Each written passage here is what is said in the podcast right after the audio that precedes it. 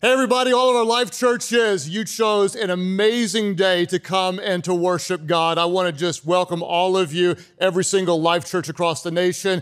Those of you at our open network churches, we love you. We love your pastor. Church online, computer screens all over the world. Thank you for taking time to be with us today. You are absolutely a part of our family. I want to tell you, next week we're starting a brand new message series, but today you're going to be incredibly blessed we have a guy, I'm going to introduce him to you because there may be somebody here for the first time, but honestly, he's like a part of our family. From Free Chapel Church, one of the greatest preachers alive today, not just an amazing preacher, but an amazing man with an international television ministry that touches homes all over the world and a heart for people in a powerful way. My good friend, Pastor Jentezen, has written a book, and I invited him to come and share on it because I believe so much in the message of this book Love Like You've Never Been Hurt. We were uh, spent some time together in Sydney, and he was telling me the story behind this book. And I said, When it comes out, will you please come and share this message of hope, grace, and forgiveness to my church? So many people I know, we've been hurt. We've been betrayed. We've been let down. We're carrying wounds. Today is a day, by the grace of God, things will change. Could you please help me welcome our good friend, Pastor Jentezen Franklin?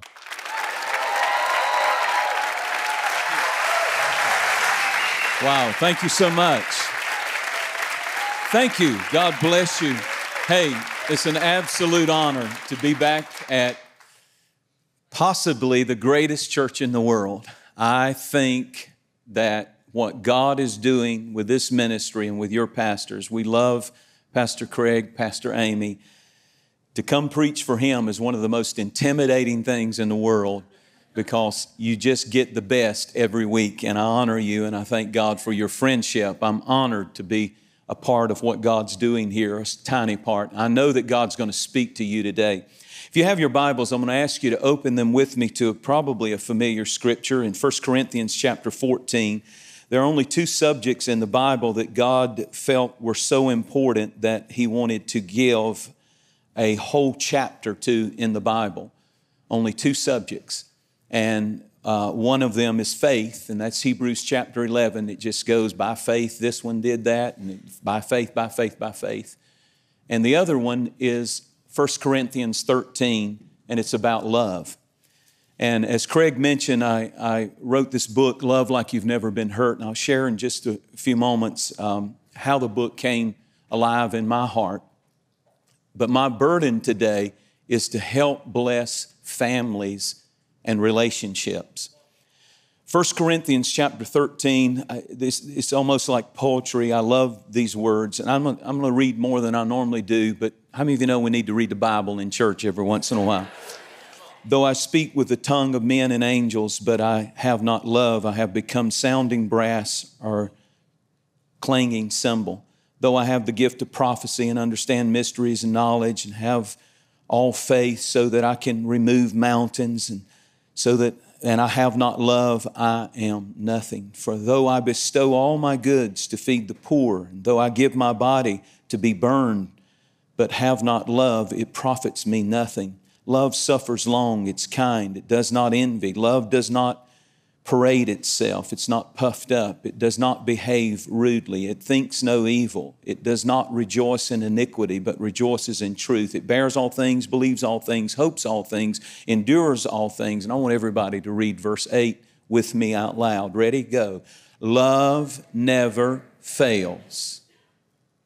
Love never, let's say it again. Love never fails.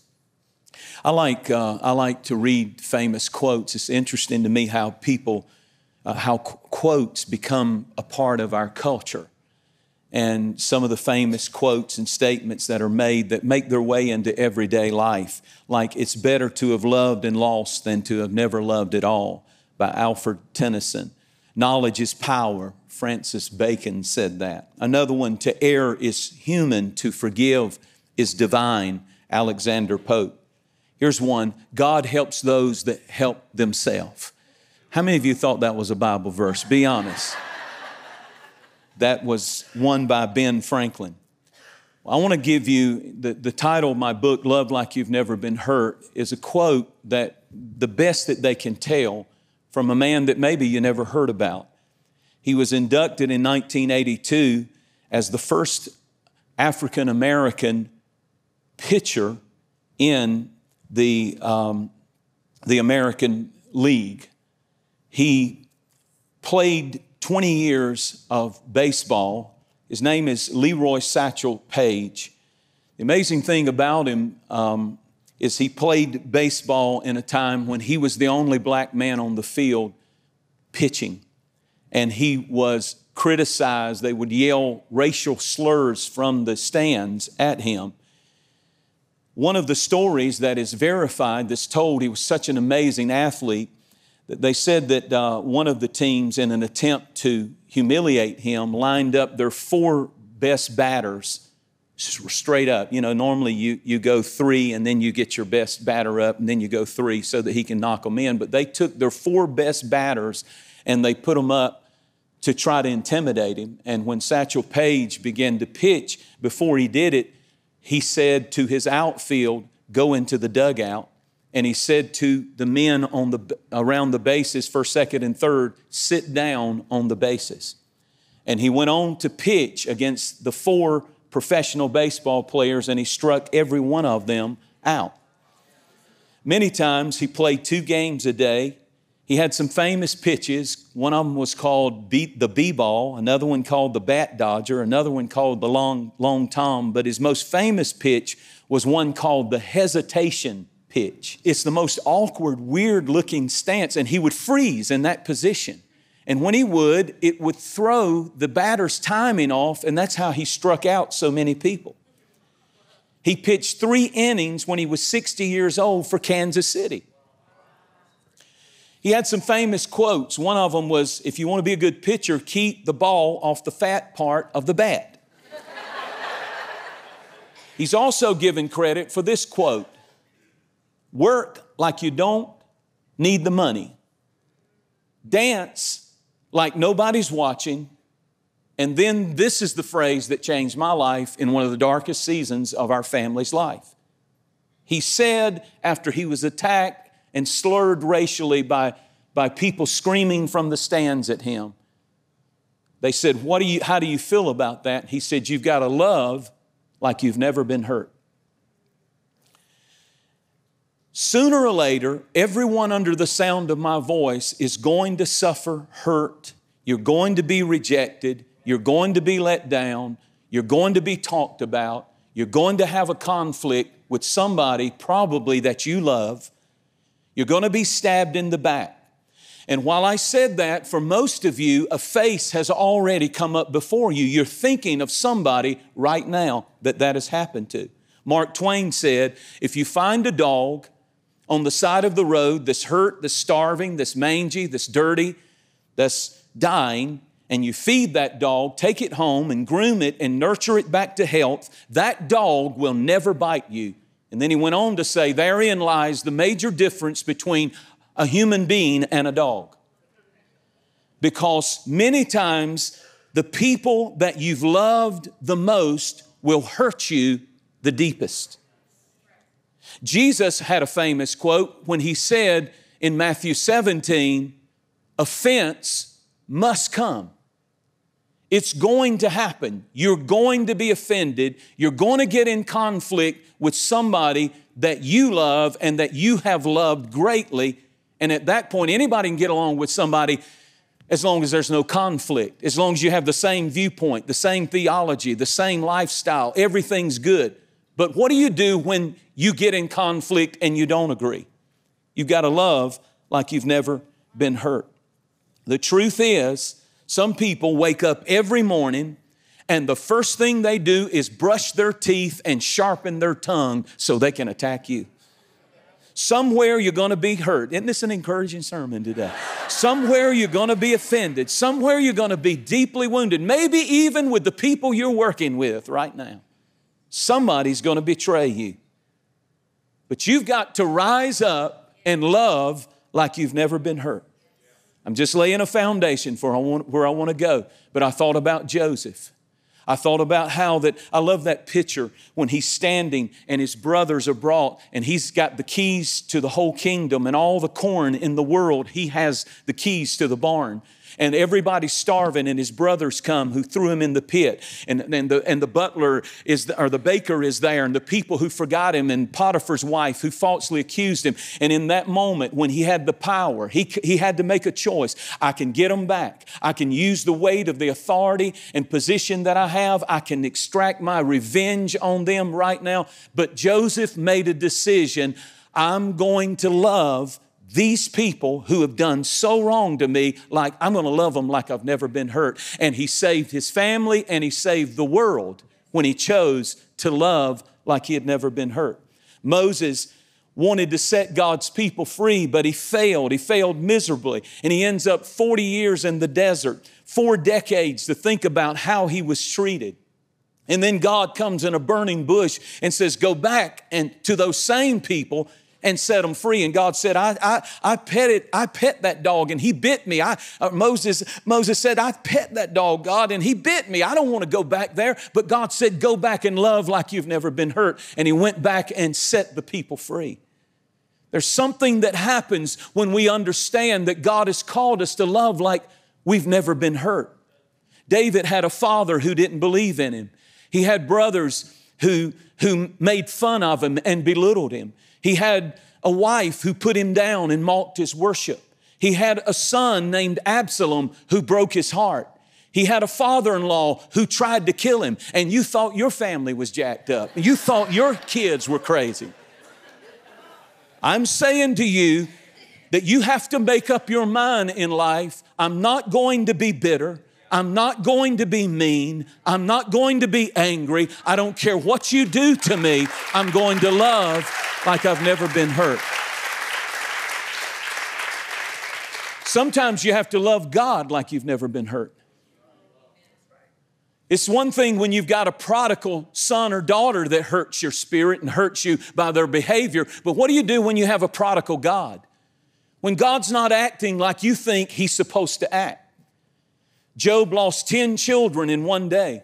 He had a wife who said, Kill yourself. And he had, he had four friends who sat in a circle around him for seven days and did nothing but level accusation and, call, and called him a hypocrite, called him a liar, and told him the judgment of God is why he was sick and why he had lost everything that he owned. And in that moment, Job could have become bitter, but Job made a decision. The Bible said he prayed for those friends. And suddenly, when he said, I'm going to love like I've never been hurt, God said, I'm going to give you double for your trouble and I'm going to restore your life if you'll let me fight your battles and not go with the natural instinct to want revenge at somebody who's done something that you know is wrong against you. God will fight your battle and He'll bless you double when you love like you've never been hurt. Jesus was afflicted, He was beaten, he was wounded, which is an external hurt. He was bruised, which is an internal hurt. And he lifts his voice, and he didn't wait until they asked for forgiveness, but he made a decision because forgiveness is, is not an emotion, it's a choice. Forgiveness can rewrite your future. The Christian walk is nothing but a journey in forgiveness. And Jesus, hanging on the cross, looked down and said, Father, forgive them. I'm going to love them like I've never been hurt. These nails, these stripes, this pain in my body, I'm going to love those same people who did it to me like I've never been hurt. I guess what I'm trying to say is so many Christians and homes and families are in a mess we just don't know how to love one another. The body of Christ is full of parents who are estranged from their own children. I hear things like, I haven't spoken to my child in a year. We just don't get along. I haven't seen my grandchild that was born six months ago. We just had a conflict and we don't talk anymore. Brothers taking brothers to court, people suing one another. We're Christians, but sometimes parents say, but my kids have chosen to live a life of sin, so I've just cut them off. And, and nothing could be further than what God has called us to do. It's the saddest thing in the world to me that we don't know how to keep our families together. We'll let our children live across town and never even make a phone call because there's been conflict in the family. We'll let our own blood in the same area where we live go by their houses sometimes and never reach out, even know what's going on in their lives. It's because we think that, that, that somehow when we have conflict, we can just write those people off. But Paul said that we have been given the ministry of reconciliation. Romans 5 said, When you were estranged from God and you had no righteous compass, you were despicable and you were wrong, God, who is rich in mercy, one who knows the truth about you, took the first step and every other step to reconcile you back. And now he says, I want you to reconcile with your own kin and your own blood. Children, parents don't always do right. They're not going to raise their kids like you raised your kids. And we get into little squabbles. I'm a grandparent now. My wife and I have five kids. We're grandparents. Sometimes we just need to zip it.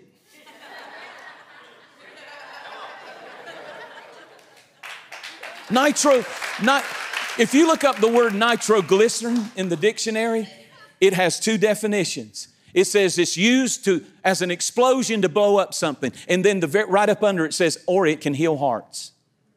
Because if you got a nitro peel and you have a heart problem, it can settle your heart, uh, a hurt heart, or it can blow up bridges. And your words are like nitro. And the words that you speak can blow your house up or it can heal broken hearts. It's all in the power of your tongue. I'm almost where I want to be. Sometimes you have to look at kids who have failed and say, I may not agree with your lifestyle, but I love you. I may not approve of what you're doing, but as long as you live, you're mine and I love you. I may not aid or abet you or finance your lifestyle and your, if you choose to go this route. But nothing's going to stop me from calling you and talking to you. You can't put me out of your life. I don't care what kind of lifestyle you go into, I'm going to love you because love never fails. It may take a week, it may take a year, it may take a lifetime, but if I'll keep loving you, my love will not fail to reach you. Give God a great praise if you believe that. At every campus, give Him praise. You can't make me. I, have been through things. You raise teenagers nowadays, you're going to go through some stuff, and especially if you have to have tough love. One of the greatest trials that we ever went through was one of my daughters went off to college, and we just had the picture perfect Camelot family. I mean, we weren't perfect, but we, we had a beautiful, just, it was just the most intimate, close family. And, and, and, and my child went off, this was 10 years ago, to school, and she got around the wrong crowd, the same old story. One thing led, led to another, and alcohol, drugs, it all gets in the mix. And I'll never forget the day that it was a Wednesday that I was preparing to preach, and I had about 30 minutes before I was to walk into the service, and my wife came in with tears in her eyes, and she said, Jentezen, I'm going to get our daughter, and you can stay here and preach if you want to, but our daughter, if we don't get her now, I don't know if we're ever going to get her again. We loaded up, and of course, I walked away and gave the service to somebody else. And I got in the car, and we drove for three hours to that university. We got my daughter and put her in the car. We left everything in her dorm, all the stuff. We didn't care. We came back home, and I thought it would get better, but it didn't get better. We tried to bribe her. We tried to do everything we could. We, and, and to be brutally honest, we, we overdid it. We did some crazy things. Kids don't come with an instruction manual. This was, we'd never dealt with anything like this. It had never been in our house. We'd never experienced anything like it. And, and I was broken. I was hurt. I had anger. I was so upset. Her, her, life was offending me. It was embarrassing. It was humiliating for our family. People knew in the community what was going on, and I was so ashamed. I didn't have anybody I could turn to. I, I felt like quitting. I felt like giving up. My wife curled up. She ran away. My daughter ran away, and she lived on the couch. My wife did for about five days. We didn't know where she was, and we thought we would lose our mind. I got a text one Saturday. She said, Dad, I'm married. I married the boy that you didn't want me to marry. And I'm married. And in that moment, the dynamic of our family, everything changed.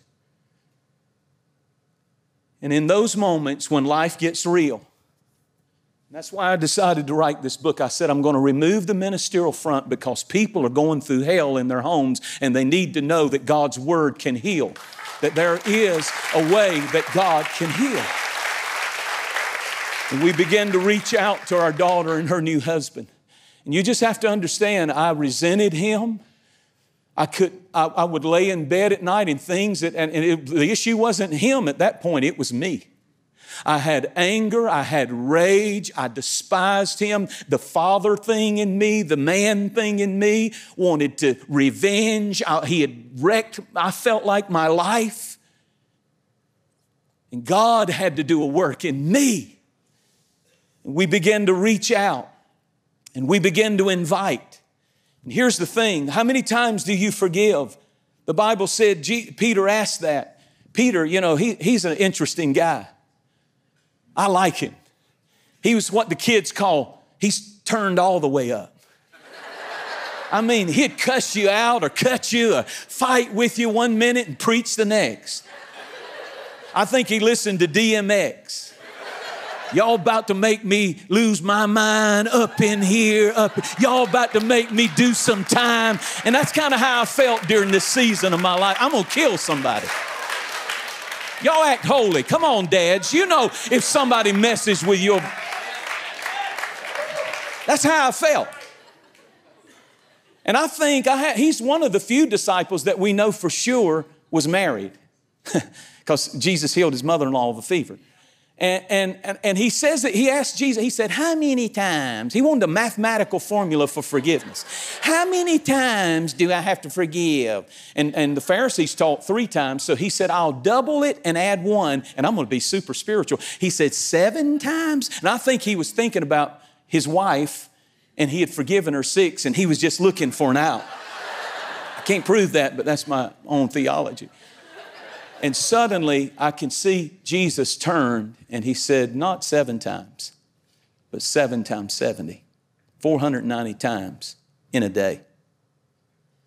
Point number one forgiveness is not about keeping score, forgiveness is about losing count.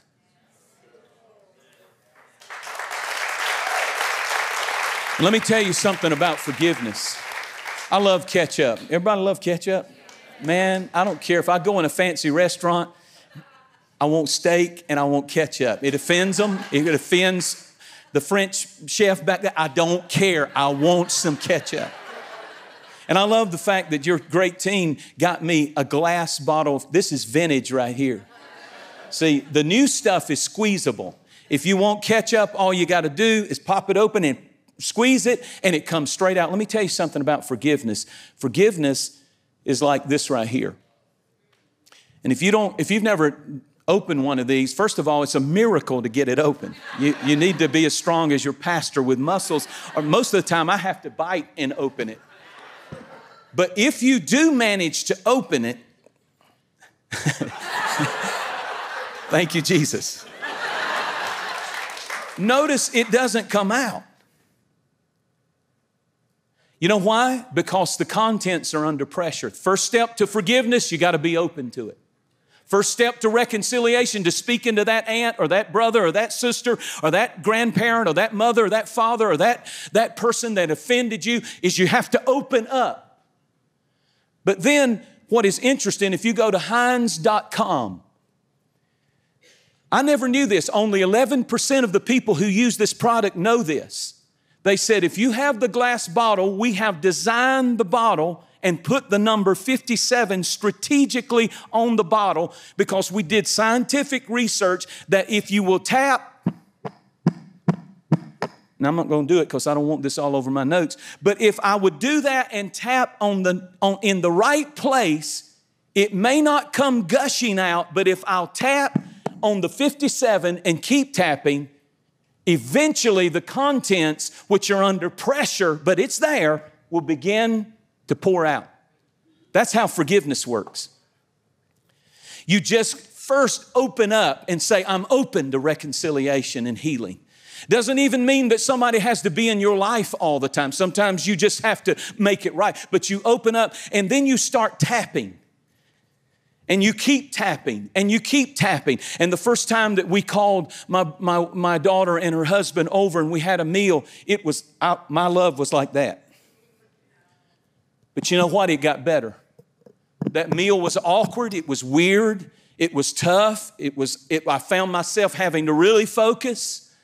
But I kept tapping and I kept tapping and I kept tapping. And then we invited them over again, invited them over again. Then we would go out. Then we would go out to a movie and we're tapping again. We're doing something. It wasn't the squeezable stuff. It didn't just plop, oh, we're mushy gushy wonderful. Folks, this is real forgiveness I'm talking about. When somebody really does something that offends you, it's not just boom, you got it. But keep on tapping because forgiveness is not about keeping score, it's about losing count. Secondly, sometimes it takes the worst things done to you to bring out the best in you. If you, if, if you understand what I'm saying, it'll change your life. That God allowed all of that stuff to come into our family and we have a happy ending, thanks be to God. Because today, that daughter and her husband, that I never in my wildest dream believed would be in ministry, was hired by a large church in Atlanta. They're both doing amazing. She runs their whole media department, and he's a graphic designer. He, and they gave us our grandbaby. Come on, somebody. All of that because I decided to start tapping instead of hating Instead of holding a grudge, instead of demanding why, all the reasons, I can count up all the reasons. Do you know how many times? See, that's the mathematical formula for forgiveness. And God said, in the middle of all this, forgiveness is not about keeping score, it's about losing count. And sometimes it takes the worst things done to you to bring out the best in you. And lastly, I want to say this I've always heard my whole life that there's one sin that, that cannot be forgiven, and that's blaspheming the Holy Spirit, but that's not true. There's two. Blaspheming the Holy Spirit, Jesus said, is an unforgivable sin, but there's another one. He said, if you don't forgive those who have done you wrong, your heavenly Father will not forgive you. It's unforgivable not to forgive. And I want to pray for you and your family in this season. It's not, I'm not here to play games today. I'm here today with a message of reconciliation. It's time for somebody to get open again. I'm open. It's been years that the, you know, the, the Hatfields and the McCoys, do you know that the, the, the TV show, uh, Family Feud, was inspired by the by the fight between two families in the hills of West Virginia, the Hatfields and the McCoys. And when you watch Family Feud, that's, that's their version of that. And some of you've got family feuds going on. You say, Well, I'm waiting on them to ask me for forgiveness, but I'm telling you, if you'll open up and just start tapping, what does that mean? Just reach out, send a card, do something kind, just try again. And they may accept it, they may not. But you know what's beautiful is when you do what's right, you can be at peace with the fact everybody's not at peace with you when you do things right and then let God deal with it. Love never fails. I said, love never fails. Does this make sense? Somebody, somewhere in this city, there's a, there's a 19 year old girl in the hospital having a baby with her boyfriend, and her Christian parents are so upset but what they really need is a mother. What they really need is a mama who will walk in there with tears in her eyes and say, I love you, and I'll show you how to change diapers, and I'll show you how to raise this child. This is what love does. This is what love is. Somewhere there's a, there's a husband or a wife who has been unfaithful to their mate. And you can legally write them off. And spiritually, you have scripture that you can let them go.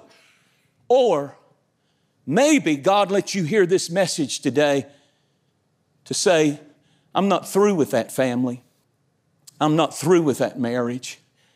And you can love like you've never been hurt if you'll let my love touch you and set you free today. How many of you believe that our families, we need a move of God in this area like never before? Can I pray for you? Would you stand to your feet at every, at every campus? Would you stand to your feet in here today and wherever you are? Would you just stand to your feet? And I'm going to pray for you right where you are, and Pastor's going to come. But if you're, if you're listening to me right now and you would say, I need a miracle of reconciliation in my home, in my own life, maybe with your mother, your father, wouldn't it be wonderful if we had a revival of reaching out this week? That people that we haven't been speaking with and had any contact with, we reached out and said, I'm open. I'm open. And it may not all come gushing out, but I'm tapping in the right place. Ask and keep on asking. Pray and keep on praying. Forgive and keep on forgiving. Father, in the name of Jesus, I speak peace over every relationship, over every marriage, over every family. I pray for reconciliation in an amazing way. Let there be a revival of reconciliation across the campuses today. Let families hug. Let them, let them eat together. Let them talk on the phone again. Let them take pictures and post them on Instagram. Let them love one another like they've never been hurt because that's exactly what you did for us on the cross. In Jesus' name, amen. Thank you, Pastor.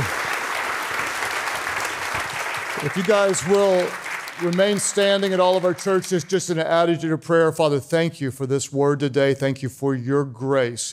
As all of you are praying, nobody looking around today, those who would say, I have been hurt.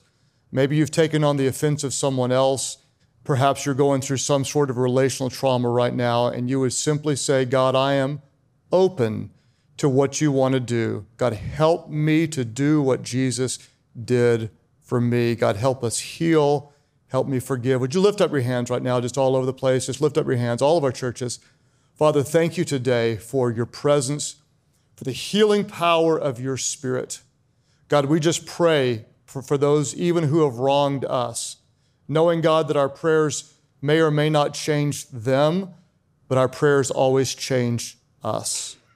God, as far as it depends on us, lead us, empower us by your Spirit to do what's right.